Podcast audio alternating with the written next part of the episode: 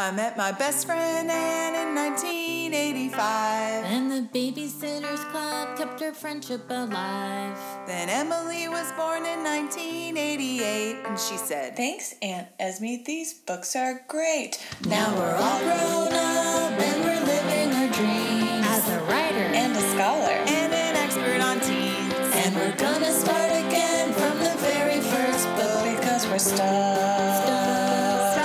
stuck in Stony Brook. Welcome to Stuck in Stoneybrook, a podcast about the Babysitters Club.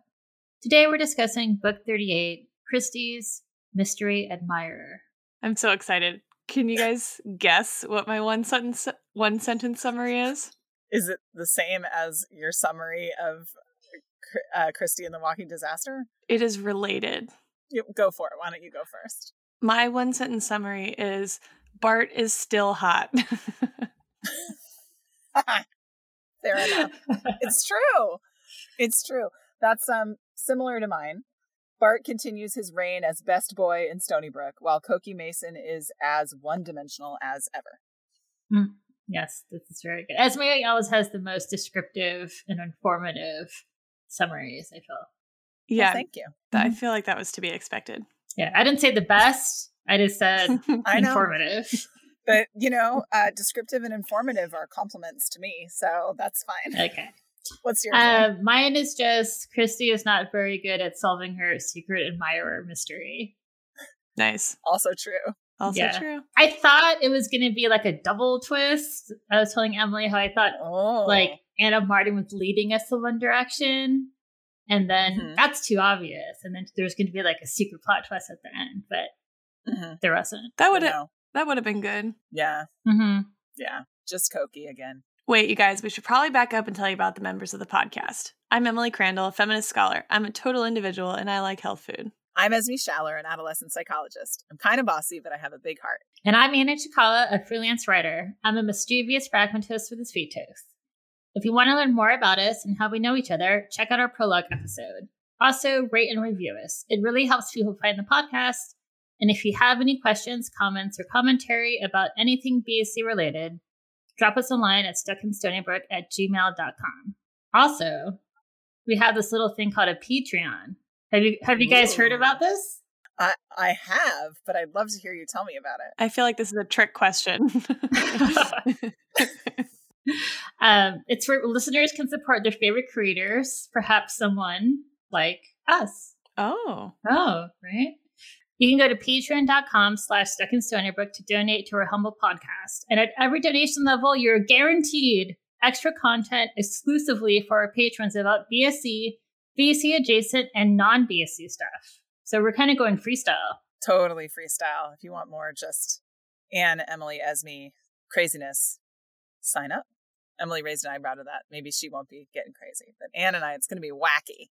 Anyway, another extra benefit of being a patron, we are going to prioritize your BSC Big Five. So if you've sent in your information for a BSC Big Five personality analysis from us and you're still anxiously waiting for us to get to it, we are now combing through our back catalog and getting to our patrons first. So we still have about 20 people waiting for the BSC Big Five. Since we don't do one every single episode, it's going to take us a little time to get through. But today we have um, one of our first 20 patrons, Kelly.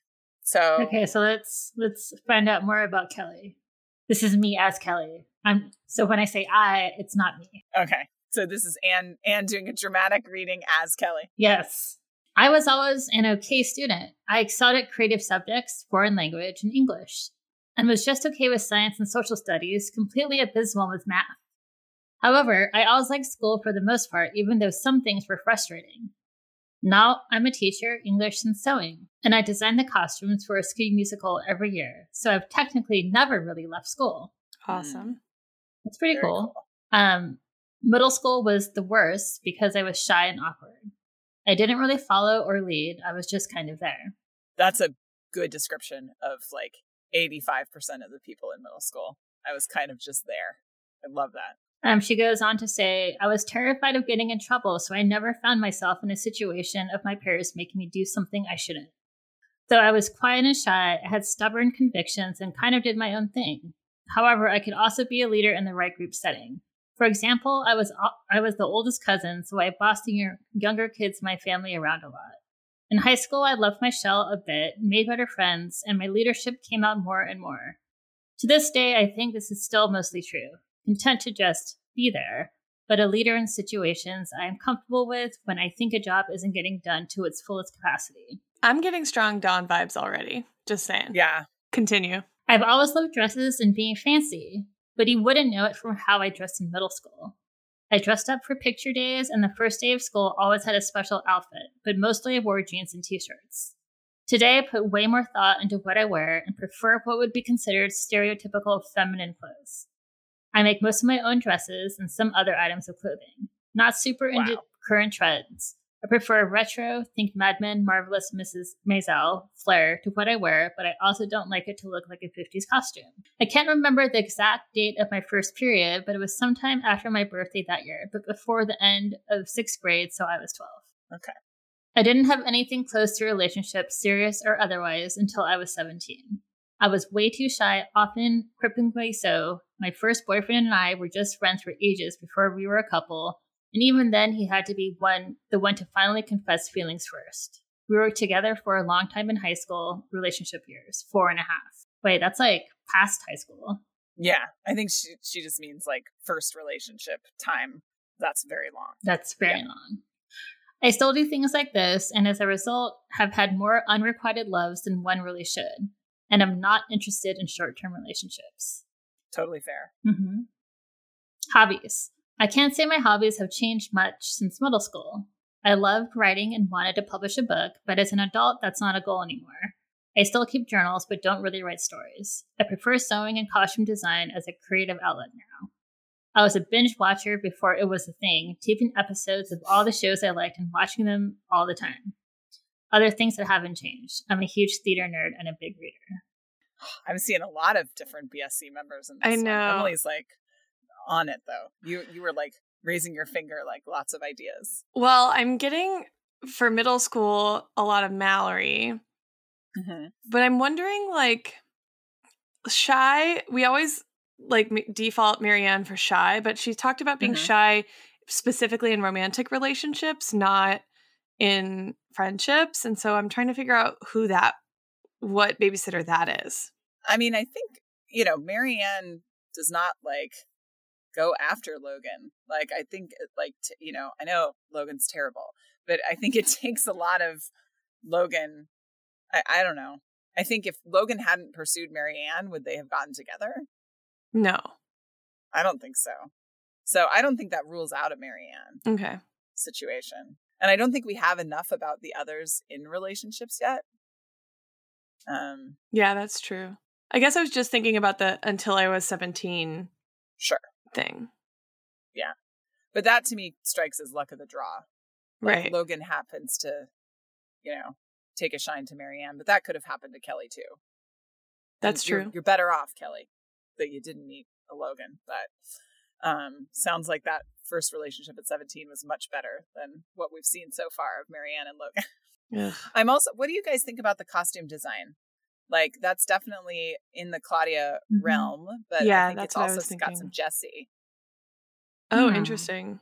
I think that we're, we've often differentiated like Claudia. Per, I mean, obviously Claudia's fashion, but we've often talked about like performance versus sort of craft and visual art for the kind of Jessi Claudia dynamic. But I think being a theater nerd and being invested in the kind of performative piece Yeah, it reads Jessi. a little bit of Jessi. Yeah, Mm, I yeah. get I get that. That makes sense to me. I'm not seeing much Kristy hmm and Or I'm not Stacey. seeing much Stacey. Yeah. But I think like a pretty even smattering of the others. Although I do I do have strong I had strong Dawn vibes at the start. Yeah, tell justify your strong Dawn vibes. Is it just that you like Kelly? No, I hate Dawn, first of all. I'm I'm sorry, Kelly. I don't hate you. I was just over exaggerating my late latest frustrations with Dawn. Uh, I feel like the can lead in situations when I'm comfortable or when I think I need to, but I'm also comfortable not, right? Kind of just Mhm. being there. I think that's Mhm. a kind of Dawn thing, right? Like Dawn doesn't lead because she's like because leading is the most comfortable thing. She leads when it's for a Mhm. re- a reason, which I feel like tracks with the way that Kelly's describing her like theirness. Mm-hmm. Yeah, I don't that's true. I think that's also a bit of a Mary Anne thing, Mm. right? So in terms of when Mary Anne stands up for herself and when she needs to kind of take charge of a situation. yeah. hmm I think it's interesting. She says she was terrified of getting in trouble. Mm-hmm. Like I wonder. That's like, Mary Anne. Yeah, that's very Mary Anne. But she, so she's like, she never found herself in situations with her peers making her do something that she shouldn't. Uh, what What's your question? No, I just, like, I never, I guess I never had that fear of like, oh, I should Being peer pressured. Yeah, I don't know. Like, I don't, I wouldn't say I was very confident as a middle Mhm. schooler, but I definitely was never worried about like being like influence to do something. So does it does this mean that she was like maybe a little bit impressionable? Um, no, I think it. I think it. To me, it read that she has a really clear moral compass, and so you know wouldn't have found herself in that situation because, like, friends rejecting you was not as bad as breaking a rule and getting in trouble. Mm-hmm. Mm. So it just wouldn't occur to her to be in that situation. It's kind of how I read it. Yeah, I agree. Okay. Who's that? And period is around. Tw- yeah, I don't know who who- who doesn't like to get in trouble. I mean, none of I guess that I guess that's Mary Anne again. Yeah, yeah, I'm getting strong Mary Anne vibes. Yeah. Uh, Mary Anne also loves glamour, right? That's She true. loves old Manhattan. I feel like Mad Men and Mrs. Maisels right up Mary Anne's alley. She likes to dress kind of feminine. All right. We got a Okay. strong Mary Anne. So we got a Mary Anne lead, um, Mhm. followed closely followed closely by Claudia and Jessi and Mal, or do you think Dawn is stronger than those? I don't know. I guess maybe the, the Claudia Jessi Mal as a like combo representative of her artistic stuff outweighs Mhm. the the donness Mhm. of having stubborn convictions. But Yeah, that's how I'm reading it. I almost think like Mary Anne like 70 hmm and then are is Mal a little higher and then Jessi and Claudia? I think so. yeah. Or it's like a Yeah. Mal uh at in youth, like transformed to a Jessi Claudia in adulthood. Oh, yeah, you're right. Mhm. So they're both they're both there. Mhm. So they're- are they all equal then? I think so. What do you think? What's a, what's a number for those three? Fifty-seven. Okay. 70 Mary Anne, 57 each, Claude, Jessi, and Mal. Then what, like 30 Dawn? Yeah. Okay. And then are we saying zero Stacey, zero Kristy? I'm not getting much of either. yeah, frankly. definitely no Kristy. She's abysmal at math. Yeah, no Stacey. Yeah. sorry. Sorry. And it seems like her fashion stuff is more creative. It's more Claudia than Stacey. Yeah. Mhm. Like she's definitely not wanting to be like up on trends. All right. Fantastic, Kelly. Thanks for playing. Yeah. 70 Mary Anne, 57 Mal, Jess, Claude, 30 Dawn, zero Stacey, zero Kristy. Whew. Do we think when people get their BSC Big Five, it like changes their lives? No. Oh, Not even a little bit. Like, yes. but like in a bad way? you mean makes them question all are we causing Yeah. identity crises in people? I Yes. hope not. I sure hope not. Let us know, anyone, if that's happened for you. But so far, so good. I think, man. And now you've really made us double double think about our the the power that this parlor trick may have. I just I'm thinking like, what if I was a listener who sent in my BSC Big Five, and someone said I was like, "Oh, you're like a you're like a 99 percent Mallory, But Zero Claudia. zero. Claudia." I mean, turns out you're really Stacey. Oh yeah, I'm Asian. Oh, yeah. I'm Asian Stacey. Asian Stacey. Yeah. That's practical Anne. Um, Emily, what's in this book? Well, aside from Bart being hot, should we talk about the plot a little bit? None of my things for today Probably have anything to do with the plot. So, Okay, we should probably talk about the plot a little bit. um, the plot of this book is that Kristy has a secret admirer. Mhm. Uh, but there's also a lot of like Krushers Bashers gameplay Mhm. happening. So all the babysitters, babysitting chapters kind of revolve around the various other babysitters, you know, taking kids to and from practices and matches. And um, Halloween is pending. Mhm. And so Kristy and Bart are like, you know, flirting a lot and they uh, Mhm. kind of in, in flirt competition decide to hold like a world series Mhm. and then kristy's getting these which is really notes just one game. yeah but that was a point of contention which contributed to the central drama of the of the novel esme um Sorry. So so kristy's getting these notes and at first um i also really like in this book that we get shannon kind of interacting with the girls all of them Mhm. and like the kind of introduction of kristy's other friend to the friend group and i thought that was all really sweet as a person who had friends at different schools growing up i like i Mhm. really appreciated that Anne just rolled her eyes like Emily was so popular. No, my parents were divorced. so I had friends from my old school, but pre-divorce, and friends from my post-divorce school. And Okay, well that's two schools. You made it sound like seven. I just, I just said other schools. okay, whatever. Anyway, um, so the notes at first are sweet, and Shannon's like, "Oh, I think it's Bart," and all the girls are like, "It's Bart," and Kristy's like, "No, it's Sam playing a prank on me." And then the notes get weird. Right around the time that the drama and the conflict around the World Series develops. So then Kristy's Mhm. like, ah, crap. What if it is Bart? And what if Bart's a psycho? Mm-hmm. Which, by the way, I was talking to Matt about the plot of this book today, and I've never seen the movie Halloween. Have you guys? Why would I ever watch that movie? No, I don't I know. don't, I don't like scary movies.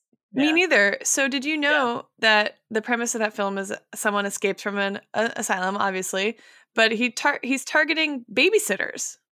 Mm-hmm. Yeah, Oh, I I didn't did know know that. that. I knew that because our uh, friend of the podcast, History Happy Hour, talked about it in um, her babysitter's babysitting uh, lecture that I went to. Oh, right. That day I was Yeah. teaching. So, Yes, you Um, could not be there. well, I thought that was interesting, and we ha- see the appearance Yeah. again of the Mhm. the psycho in the woods who's Oh, the so much psycho talk in Yeah. this book. I'll get to it when we get to tallies, but holy moly. Yeah. Anyway, um so the only kind of like really really vague uh like socio-political things in here were or like f- gender things um Mhm. was that Kristy again this happened in the super special whatever super special they go to camp. Kristy spends a lot of time talking about people's appearances in this book, like a lot. Mhm. And like Yeah. pretty judgily, but or like Mhm. according to really really stereotypic um beauty standards Mhm. which I thought was just kind of weird.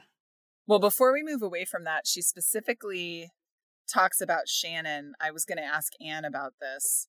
Um, let, let me just find the, because she's describing Shannon as like, what does she say? Like striking or, She says interesting. Um, yeah, interesting. looking. interesting. Yeah. And I like, it was very interesting to me. Hold on. It's page 35. Thank you. Yeah.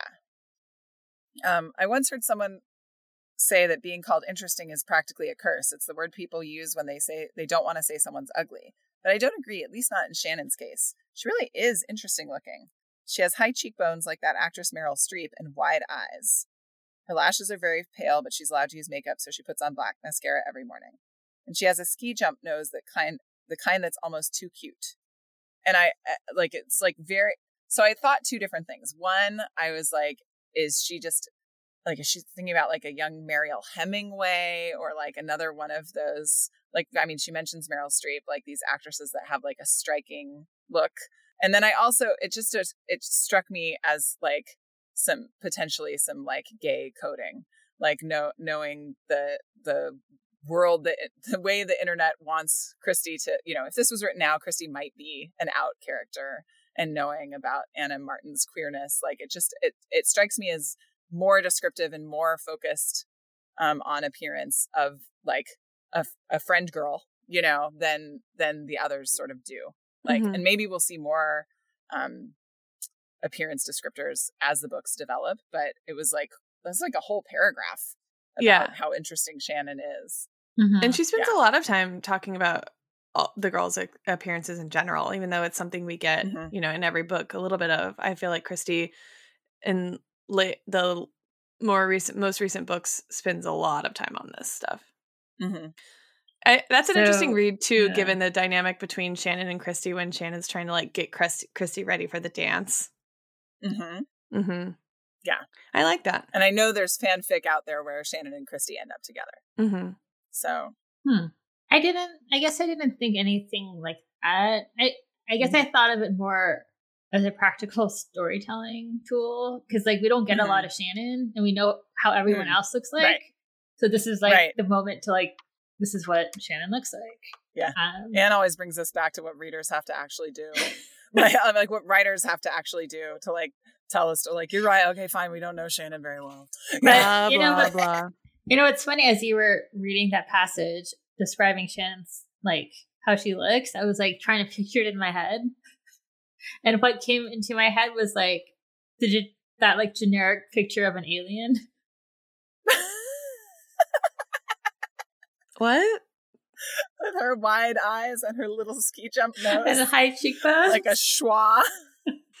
I, I so the next thing I was going to talk about it comes up in the paragraph where she describes Dawn, but even in this one, she gives over like three, one, two, three, four, five, like six, seven sentences to Dawn's appearance, which feels like Mhm. a lot. Mm-hmm. I don't know. Agreed. well, let's read some of it. Distant.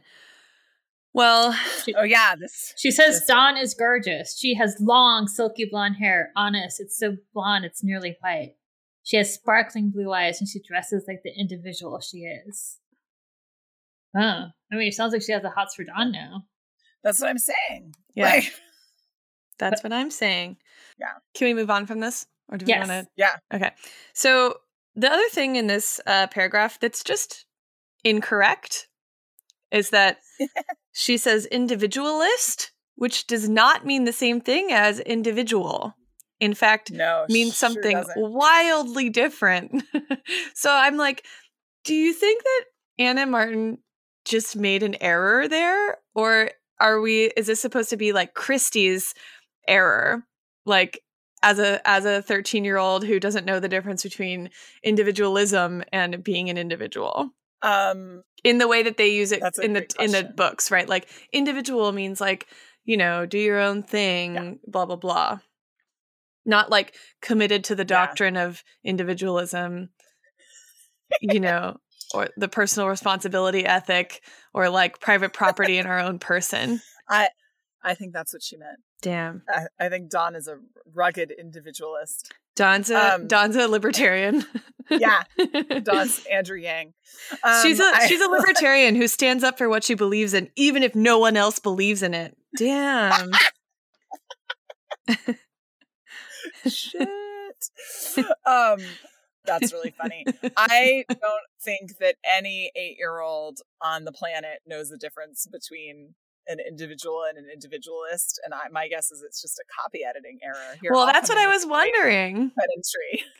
Uh, but I'm like, does Ann M. Martin know the difference? Like, come on, she should. Yeah, it's weird because like this was probably read over several times Yeah. by many by many people. Um. Yeah, and this one's not ghostwritten, Mhm. so So this is not. Um. This is just a small aside. Jessi makes a joke. mhm. Did you notice? yes, For like the first notice. time in many books. right in like twenty books. Yeah, it's on page fifteen. Nope, I wrote that down wrong. Oh, I found it. It's on page twenty-nine. Okay. Okay. Um. So they're ta- they're um Stacey's looking pained, giving over money uh for things that people need to, to replace in their kid kits, and um Dawn says, "I need some stuff for my kid kit. Magic markers have dried up." Uh, and someone, I'm not sure who, but I'm betting on Jenny Prezzioso, scribbled on every page of a new coloring book. Barbie's head fell off, reported Jessi. I need a new Barbie doll. Everyone laughed. We knew she was just kidding. I like to picture that like super dry. Oh, yeah. Like she's just like, Well, Barbie's head fell off. I need a new Barbie. Yeah. I just, I thought that was so funny. Yeah. Um, good.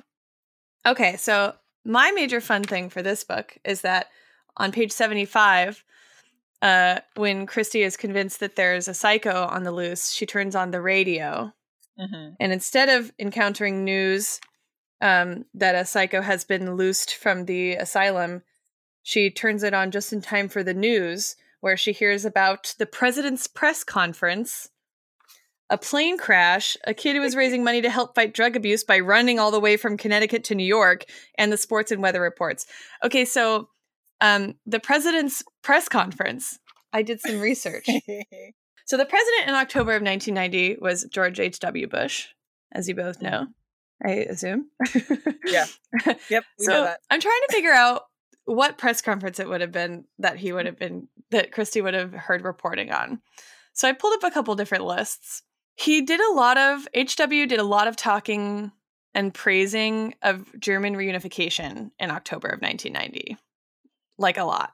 There's like um, he gave like a press conference about it on like October 1st or October 10th. And then there was like a like a party uh or he did a, a presidential message to the German people, congratulating them on the unification of their country on October 3rd. Um, and then on like the 31st, there was like some like event, celebratory event that was held at the White House that he spoke on again. Um, it was like a ceremony. He also addressed the UN General Assembly several times in like mid October, uh, primarily talking about emphasizing the need for a stronger UN in the post Cold War era and highlighting the Mm. importance of free elections and action against Iraq, which is kind of interesting given like the United States retreat from any kind of participation in collective global governance at all in the decades since. Um, yeah, and- that's really fascinating. And like the retreat from free elections. right. yeah, I don't think they've cop to that directly, but that's really fascinating because they've been painting the UN as like some kind of fascist organization Mhm. recently. So it's actually quite, it's uh, you know, it. Well, this always happens, right? That the historical Republicans look a lot better in light of the more recent Republicans, um, namely this guy's son and you know 45. But um, that's really fascinating. Yeah. he was like super pro UN. He- That's cool. He actually. also, um, on October 26th, transmitted the second annual U.S. long term agricultural trade goals and strategy report in a message to Congress. Uh, he, But that's not a press conference, right? no, but I'm wondering, like, whether so it's a report about a press conference. It's not an actual press conference that she hears. So Mhm. I'm wondering, like, what whether that's like another kid not knowing what she's listening to thing, or whether it was really like a, a formal press conference. I also Mhm. didn't do um, the due diligence of figuring out exactly what day in the lead up to Halloween she would have been listening to the radio. So these are all like in later October kind of ballparks. right. Because, well, also, they say that Halloween is a Sunday. Was that even true in October of 1990? I don't know. I didn't look it up. Because who knows if Halloween was even a Sunday? On October 25th, he uh, answered questions from reporters in the Rose Garden about the congressional handling of the federal budget crisis. Halloween was a Wednesday in 1990.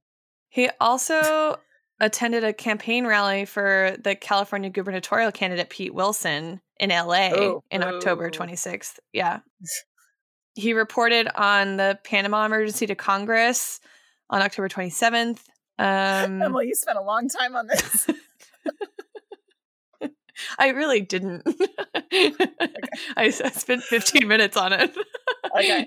so what's your what's your best guess? What do you think it was? What what are you oh, oh, oh, oh. The the thing that I think is probably most likely is that um he delivered a well, but this is on October 30th though, so I don't know. It depends on the timeline. Well, ugh, whatever. We're in the time warp. So on October 30th, he delivered a, a Rose Garden address congratulating the Cincinnati Reds for winning the World Series, which I feel like if that would have been that, Kristy would have been like, "Oh, it's baseball." She would have mentioned it. Yeah, yeah. She would have mentioned information about the winners of the World Series. Yeah. Weirdly related to all of our uh, conversations about indigenous erasure in Stoneybrook, Connecticut. On the 30th, he also signed to reauthorize the Tribally Controlled Community College Assistance Act and the Navajo Community College Act into law Oh to kind of like man, recognize. not hating on George H. W. in October of 1990. Uh, I mean, gotta there are, are plenty of things to hate about. I know, but I'm saying just this little this little period of time, he's doing some things that we like. That's all. So, in addition to um, speaking about German reunification and holding like a celebration on the 31st, he also answered questions from reporters on the Persian Gulf crisis and like Mm. about the future of U.S. sanctions in in the region. I like to think it was about German reunification. What do you guys think? I think it's about baseball. Okay,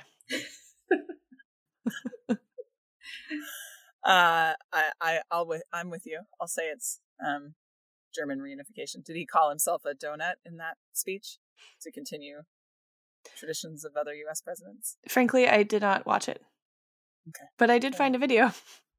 Just chose not to watch it. Yeah, Maybe you can drop in a little bit of uh, HW's German unification press conference at the end of the podcast after the credits. uh, I don't know if we have the rights to that, but I'll do some research. Come for us, HW Bush. I'm sure he's all all up in stuck in Stoneybrook. Like okay, maybe he'll join our Patreon. Go ahead. All right. I want to talk about Cokie Mason because she is evading my attempts at uh, being a psychologist. I don't understand her motivation. I don't like Ann M. Martin, I think in general, is quite good at character development, even for characters that we don't see a lot of, um, that are just there for one book, you know, who are like a, you know, very, like, I feel like we, there were problems with it, of course, but we certainly got to know Susan Felder and we got to know the Felder parents and we got, but I feel like I don't understand Cokie Mason.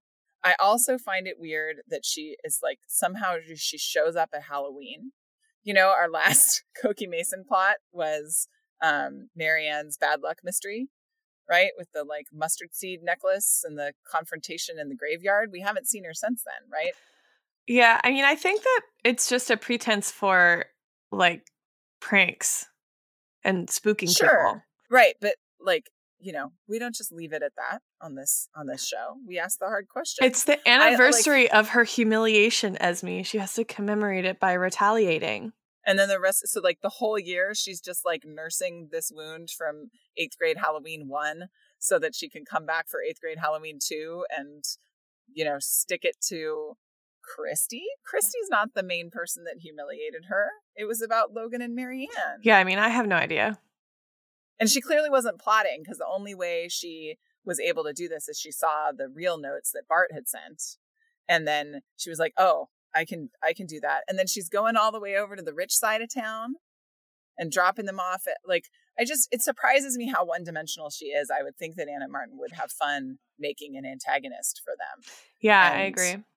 I, it doesn't make don't know. sense. It's like, so is her justification for targeting Kristy that like, oh, there's a, a boy that also likes Kristy, and the the fact that like any boy could like any of those babysitters is just like unconscionable, and thus, All the boys should be mine. yeah, Yeah. like, ugh, that's boring.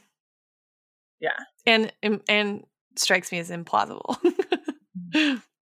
yeah, Well, I I agree. like- I think she's I feel like if this was a movie, I Mhm. I think Cokie would be jealous of the Babysitters Club friendship because she has shitty friends, and she has like a Well, she's got lots of friends with weird names. Go go ahead. and she probably has like you know home life probably isn't that great for her, um, Mhm. you know, and she's she's probably like wishes that she could be part of the group. I think that that's Mm-hmm. probably like what would be her motive in like uh, like a John Hughes Right, movie or something.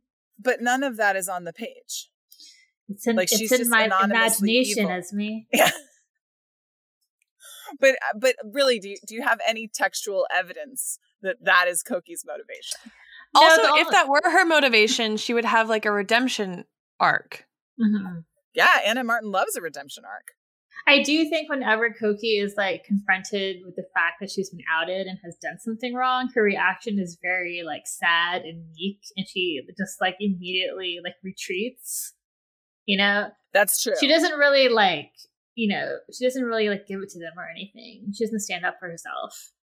Right. But I think that's a prevailing life lesson that was very popular in the 80s and 90s in child psychology. I'm so glad you said this. It's not in my notes, but this is relevant because that was our stance on bullying. And that was school's stances on bullying. And that was the narrative up until the late 90s, early 2000s was bullies are just insecure, stand up to them and they'll stop.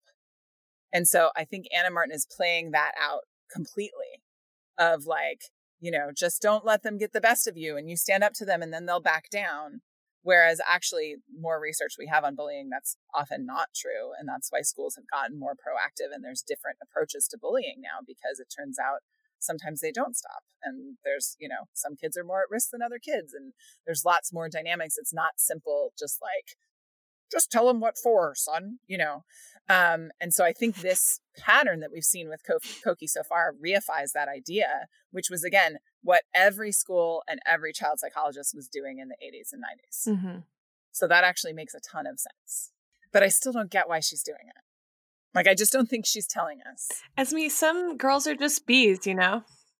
Right. That's, That's the lesson. You're exactly right. the lesson is some girls are just bees. Yeah. And I don't like that lesson.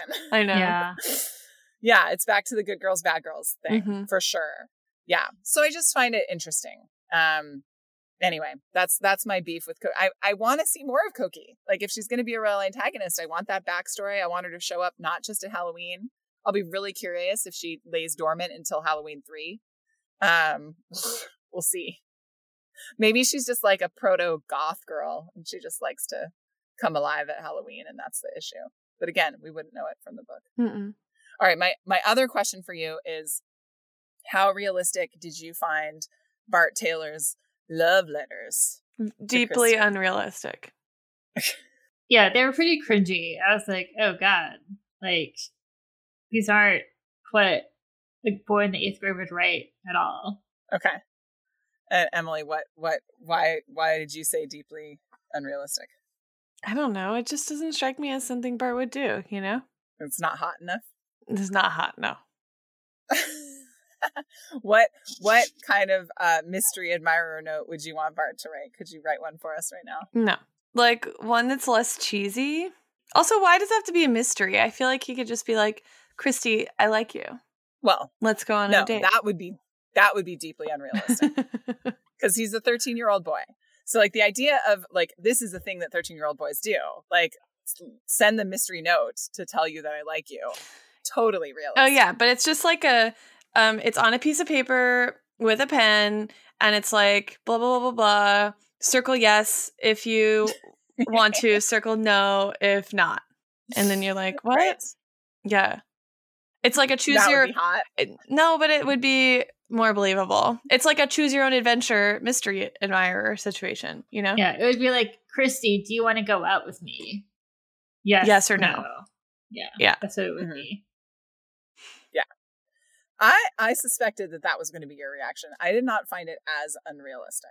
Mm. Um, I think I I don't know that it fit with Bart's character that we've seen so far, but there are definitely like over romantic moony boys who are in the eighth grade and like get romantically obsessive about the girl they like, and often with younger adolescents, especially, they haven't had these feelings before there's lots of hormones going on, sure, but there's also like, what does it mean to have romantic feelings for somebody? And they're often sort of following a script from things that they've seen, books they've read, shows that they've watched. And so if Bart has this idea from like a teen movie or a novel or something that this is like what romantic people do, I could see him acting it out in this way because it's just his first foray into these kind of things. He doesn't know what else to do with those emotions. Mm-hmm. So, as someone that works with eighth grade boys and has also done a lot of work with teens in non clinical settings, I actually didn't think it was that crazy. Hmm. I, it seemed crazy in the world of the BSC, but it didn't seem totally off base to me because he's so new at it. For a 15 year old boy, totally weird, mm-hmm. but 13, mm-hmm. less so. How about the line, You are as beautiful as a snow covered mountain? Mm-hmm. Emily just vomited. I don't know. I don't. I don't feel like Kristy would hate that. She likes to ski. She and Claudia. That's true. I mean, Kristy clearly doesn't hate it. it's cl- like No, she Kristy is likes very it. flattered and very surprised. Bart, Bart that wants to someone ski down her those ways about slope. her. Oh, now Emily's back on board. That's good. Yeah, I just thought it was a, it was a good, actually a good representation of like a love struck boy fumbling and Mhm. trying to figure out like how can I how can I tell her? What do I say? How can I express this? I've got all these feelings. I'm gonna like type it and find stickers. Like it is super cringy and awkward because eighth grade love is cringy and awkward. Like I liked that it's cringy as an adult to read it. Mm. I think that that's right on the mark Did you receive any love letters in the eighth grade? I did What What did it say? I don't remember exactly what it said, but it was taped to a rose and it was like a little bit crushed. It was on Valentine's Day on my front porch. It didn't Yeah. say you were as beautiful as a snow covered mountain. No, it didn't, but it was awkward. But you probably, but you liked it though, right? I wasn't sure how I felt at the time Mm-hmm. because it was it was from a friend and I had a crush on a different person. But But then I went on to date that person for a year. oh, I know so that was. gave me the rose. Yeah. so that person went on to be my first boyfriend and then I did like it. But at first I was confused. Hmm. But it was awkward.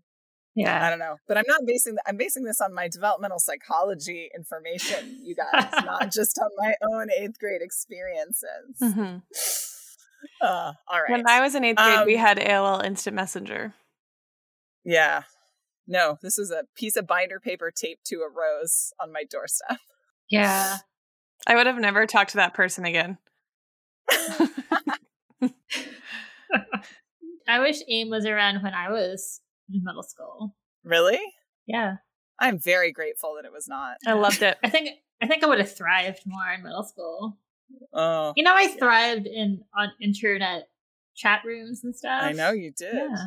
I know you did. Anyway, what else you got? Esme? Okay. My last thing is not really psychology, but there's a lot of names in this book. there's like new boys that are showing up as dates for the Halloween hop. Mallory goes with Ben Hobart, which I figured Emily would also find hot. Stacey goes with some kid named Kelsey Bowman. Wait, Esme, Esme, goes- you you mispronounced Ben's name. Oh, sorry. Mallory goes with Ben Hotbart. And then Stacey goes with Kelsey Bowman. And um, Claudia goes with Woody Jefferson, which I felt like was a very unrealistic name for a boy in 1990. What, uh, you know, where do you guys think they're getting these names? Well, I told you I think it's from Cheers that Ann M. Martin was Mm. inspired by Woody Harrelson and Kelsey Grammer. Because You it- know what? That actually tracks with Cokie's friends too, because Cokie has a friend named Bebe. we solved it. Bebe Neuwirth. Yeah. Lilith. Yeah, Totally. she's all over. I she's bet- just watching an episode of Cheers and she's like, F it, Bebe, Woody, Yeah. Kelsey. Sam. uh, who else? Did she name all the babysitters characters after Cheers characters? I'll have to do a deep dive. Uh, well, there's two coaches. There's two coaches in this book. That's true. This will be um extra content on our Patreon if you guys are interested. Oh, we should do which Cheers character is which babysitter. yeah.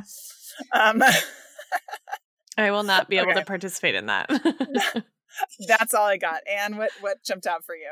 Speaking of AOL Instant Message. Oh yeah. So Kristy at the end of the book types up this, you know, whatever, like a secret a secret admirer message for um for Cokie. And she types it out on the on the family computer. I was like, oh, this is the Yeah. first time First computer. And okay, also let's talk about how many times Kristy mentioned Watson who's rich in this book. so many Oh, times. was it more than usual? Yeah. So many times he thought she was gonna be kidnapped because like Watson Oh, was a millionaire.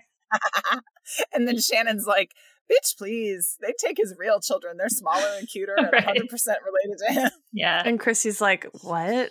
I'm so Yeah. offended by the suggestion that I am not his real child." It's like, okay, Yeah. They're also like he's like four and you're 13. Mhm. Um but so I looked up how much a computer would cost in 1990. Did you guys know anyone who had a computer in 1990? I mean, I don't really remember 1990. I don't think so. Emily's like, Did I was like guys- two. Yeah. Did you? I mean, your brother was about to graduate from high school. Did you guys get one for We- like senior we- year or not yet? No, we had a we had a computer. Um, he had a Oh, Commodore. because your dad, because your dad is a computer guy. He had a Commodore Yeah. 64. Um, Yeah. But in 1990, um, computers were expensive. It's like a desktop computer was like thousands of dollars, pretty much. Wow. Um, in the in like the early days. So How many this one- thousands? well, this this place said whatever my my Google research, which is actually very hard to find an accurate uh, source of like computer prices throughout the years, but there were 14 different desktop computers in 1990, ranging from like 2,500 to 4,000. Wow, that's Um, expensive. in nineteen ninety dollars. Yeah, in nineteen ninety dollars. I mean, I remember. So my brother, he went to he went to college in nineteen ninety, and I remember he bought he bought a an Apple, and you know one of the first ones, like the little cube thing. Mhm. They were really expensive. Like I think it was like two thousand dollars or something, and that Yeah, was like that's about eight. The, the four thousand in nineteen ninety is about eight thousand today. Wow. that's crazy. Yeah. So Watson got that toaster money, and he bought a computer. So anyway, I thought that was interesting. Oh, interesting. you know who had a computer in nineteen ninety? Hil- our friend Hillary's family. Hmm. I thought you were going to we say to make- Michelle. Yeah, she might have too. we didn't do it. I remember wanting to like play with Hillary's computer. Like we would do stuff in like the graphics program. Like we would print stuff out, and it was like very exciting that you could print ugly birthday cards. You know? Um, print shop. yeah, on Print Shop. That's what it was. Yeah, Mhm. I remember playing with Print Shop a lot. Oh, one other thing I, I found out in 1990 was wait, Emily, do you not know what print shop is? No. Why would she? She Yeah. was two years old in 1990. It was just this. It's like a. It was like a. Gra- it was like really cool. First of all, it was. It was so cool, but it is not at all cool. It might be cool again though, like the aesthetic of it. it's just like a lot of like pixelated graphics, and you could like make your own cards and stuff like that. Uh, but also in 1990, the first ever Photoshop came out, like Photoshop 1.0, which I thought was interesting. Hmm. The other thing I wanted to talk about was in the was it the World Series game? I don't or if it was the game before that, but Gabbie was able to make it to first base. Mhm. And I wanted to go through scenarios of like how that could happen, especially since Esme has a Oh. daughter who is now playing like is it badass at softball. So I'm like, okay, there's like a two and a half year old Yes. who's playing wiffle ball, and she's able. First of all, even if she hit the ball really far, how fast could, could she run? Run.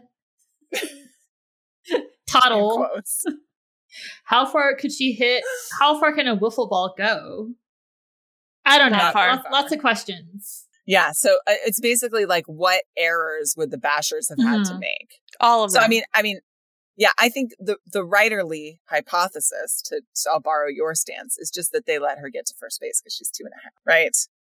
So they don't try to get Mhm. her out because it's a two and a half year old and they know that they'll get her out before she gets home. I got a So, like, scenario not for you. her get on base? So Okay. the ball doesn't roll far enough. It goes like in the center between the catcher, the pitcher, and third base, and they all run for it at the same time, knock heads, fall on the ground, so that like the closest next person to get it and field it is the shortstop, the second baseman, or the first baseman himself. Yeah, good call. Emily's I explanation was probably way what better Yeah. than yours, Esme. I'm- It's much mo- way more cinematic and and I think much more plausible. yeah, Yeah. I like it. Nailed it. Nailed it. then we got to talk about how Bart is in a band. Oh my god. The biggest reveal of this book. Emily's literally dancing. Yeah, she's like doing some weird like slapping Bart's booty dance. I don't Yeah. Never. Wait, I think I think we have to reenact when we find this out though. okay, well, while you find that, I do want to talk Okay. about how when we discover he is in a band very early on in the book, Kristy Mhm. asks, "What do you play?" And his No, we got no, we got it. No, let's do it. Let's let's act it out. It's so good. What page is this? Okay. Oh wait, What I is think Page eight. Esme should be Kristy, and I feel like Emily should be Bart. Totally. That's what I was gonna say. Okay. I'm so excited. Okay.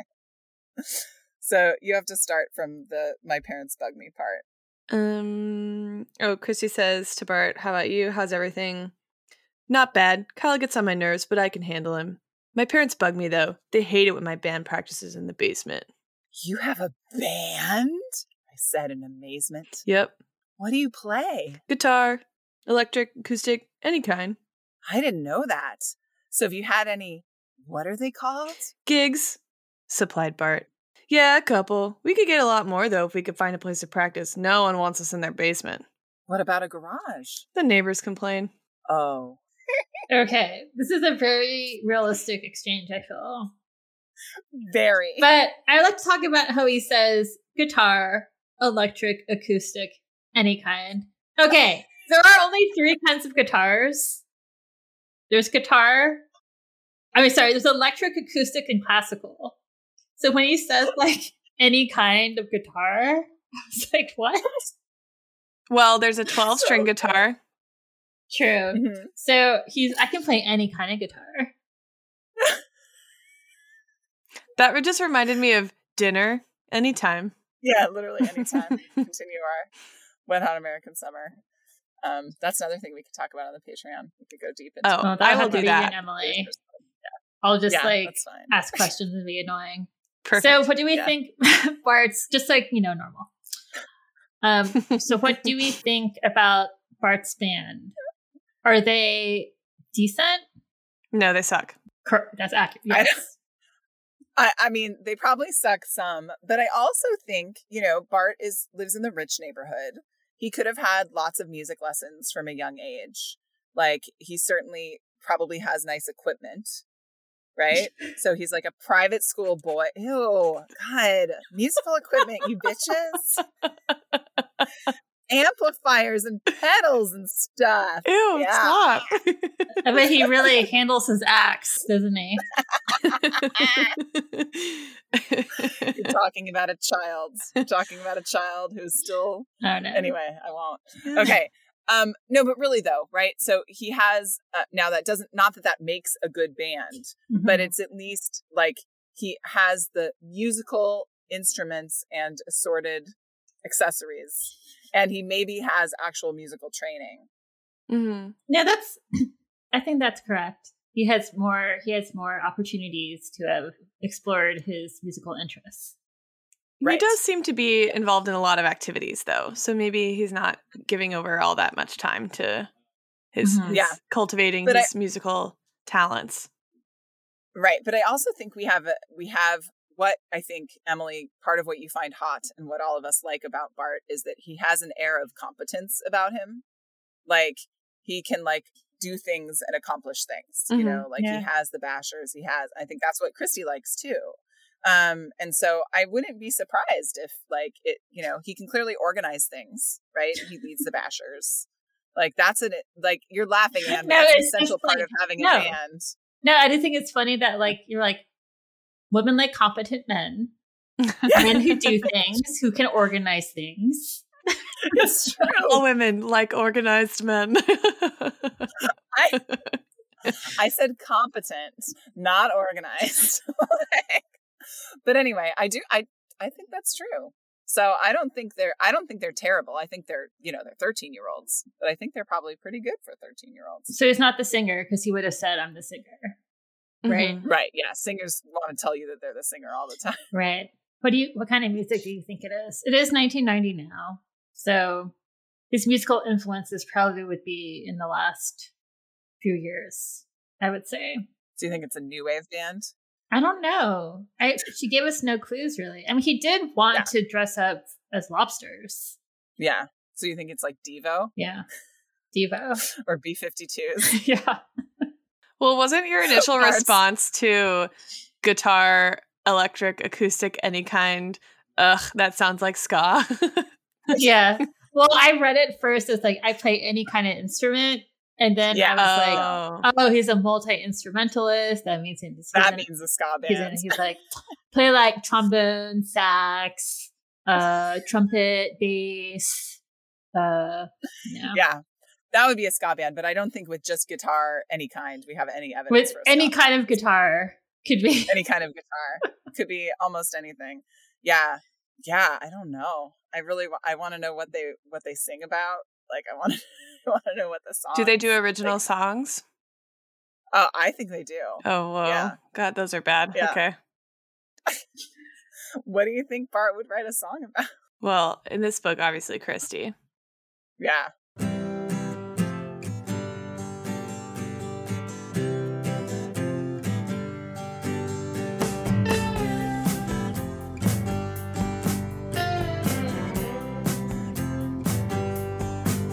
She's got the roster for the rival team. She's got a great idea, yeah, she's got a dream. She's got a collie on her hat, she's got a jersey in her back, she's got a head full of steam.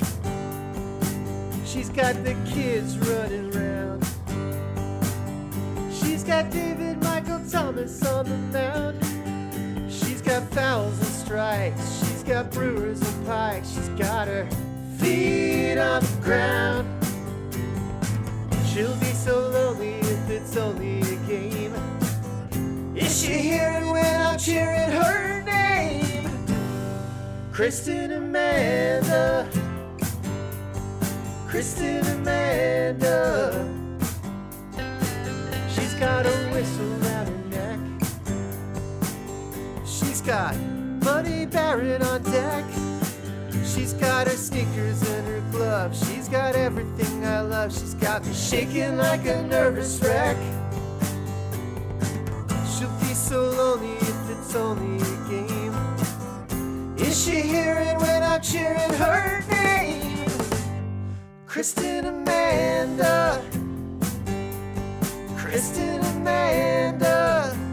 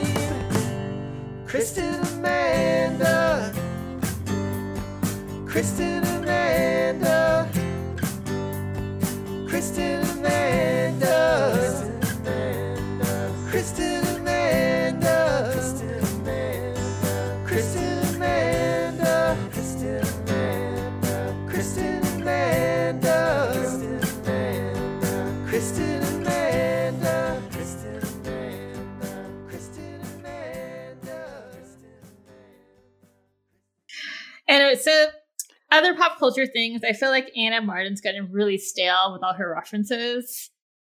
Like, how many Okay. times can you reference Wizard of Oz? And, and endlessly and endlessly. oh Yeah. yeah the three stooges the cheerleaders for the Krushers dress up for halloween as the three stooges this strikes me as completely implausible on like 30 levels Yeah. why why why would they do that Yeah, she's stuck in a rut. She can't get out of it. I mean, d- did you know any nine year old girls in the 80s or early 90s, and that were big Stooges fans? Do you know any women at all? that No. Three Stooges fans. like, I don't think I've ever met one of any age. No. I I can't I don't I can't even watch more than like 30 seconds of it until I'm just like, I don't get it. And Mike is like, oh, this is hilarious. I can I watch think this all we've talked night. about this on the show before. Have we really? yeah, I just remember that Was it a exact anecdote. yeah, yeah. I'm pretty sure. I think Okay. I think we All have right. talked about it before. All right, what candy did Claudia have? Well, there was really only one a couple mentions of junk food. It was potato chips and gummy bears. Mm, I like both of those things. What about Tally's us? They're yummy. So, uh, you know, if we count individualist as individual, We Uh, should not. They do not mean the same thing. Uh, okay, fair enough. Just one then. One shy, one sensitive, two sophisticated, one bossy, and again exotic. Back again. She's exotics having a renaissance. Um, and then I started counting the psychos in my social justice warrior section, which has been better lately. Um, and I stopped counting because there were more than 10 mentions of Psycho. um, in addition, we have Insane Asylum, we have Twisted, we have Crazy, and we have Lunatic, none of which are winning any awards from the National Alliance for the Mentally Ill. Um, and then I put a question mark with Hobo. Is hobo hobo doesn't seem like a word we use anymore. I don't know if it's just old fashioned or if it's offensive. Um, probably a little bit of both. Yeah. Mhm. So, you know, Kristy's not up on her inclusive language. I'll leave Mm-mm. it there. What was your favorite weirdest line? I really liked that Kristy commented that they have a very accurate paper girl Yeah, who that was good. Yeah. I forgot that I made a note of that she makes a makes a point to say she that a paper girl. So that was I had a couple others. Um Stacey Stacey called Cokie a sewer rat. Mm-hmm. I like um, and Kristy said when she gets mad she uses New York terms. that. Mhm. Yeah. I thought that was funny. Um and then we already talked about Barbie's head fell off. That was another one. I like Barbie's head fell off. I think that would be a good episode title. Um, I thought it was really funny that uh, in the opening page of chapter nine, Kristy, um, Shannon, Kristy tells Shannon her lunatic theory, and then Shannon's like, "What if Bart's like trying to psych you out for the World Series?" And then she says, "I was incensed," but like usually I feel like when Ann M. Martin has them use words like that in their narration, she does like a parenthetical that's like, I just learned that word. It means mad or Mhm. whatever. And there's not one here, Mhm. which I thought was kind of interesting. It's not a good episode title, but I just wanted wanted to note that Kristy was incensed and did not feel the need to explain what incensed means. Uh, we didn't talk about distant. Oh. Distant all of a sudden coming in like a ton of bricks. Yeah, we're gonna start seeing the weird BSC specific slang. They introduced fresh a couple books ago, which Mhm. was was real slang at this Mhm, time. Was not just in Stoneybrook, Connecticut. We definitely said fresh in 1990. Fresh is coming But then- back to describe Yeah. sneakers. Mhm, Oh, that's okay, true. fair enough. But Kristy's, I feel like Kristy's really trying to make distant happen. Like yes, fetch. she is. Yeah. Mhm. Like, do you guys think that they're really using it that much, or do you think this is really Kristy trying to like Make it No. cool. latch onto a trendy thing? I think they're using it. Well, I mean, the other the other babysitters were saying it. It- It's used a lot in, in this book. Um, but my my favorite line was, "I need starch." Always with the food. Who says I need starch? Um, it is David Michael before the game. Listeners might think that Anne doesn't get fed. I'm like, she's just like, let's bring up the food. Um, I like very accurate paper girl. I think we should do Barbie's head fell off. Am I the tiebreaker? Yes. Uh, Or you can um, propose a third thing, and we can just sit here and well, let me think. Misery. Let me think. It's gonna say Kristy's mystery admirer. Barbie's head fell off. Yeah, let's go with that. because she said it first. Yeah, it was a test and you failed. You didn't care enough. Emily spoke up. I always get screwed when I tried to be appropriately femininely deferential. yeah, duh, don't do Screws it. Me. well, I never do. That's why I try sometimes. All right, what should we pizza toast to? What if we Other pizza toast treachery? to a very accurate paper girl? Oh, there you go. Pizza toast to No, no. accurate paper I don't want girls your pity. everywhere. Paper Girl's dead. You killed her. Like, Wow. Wow. okay.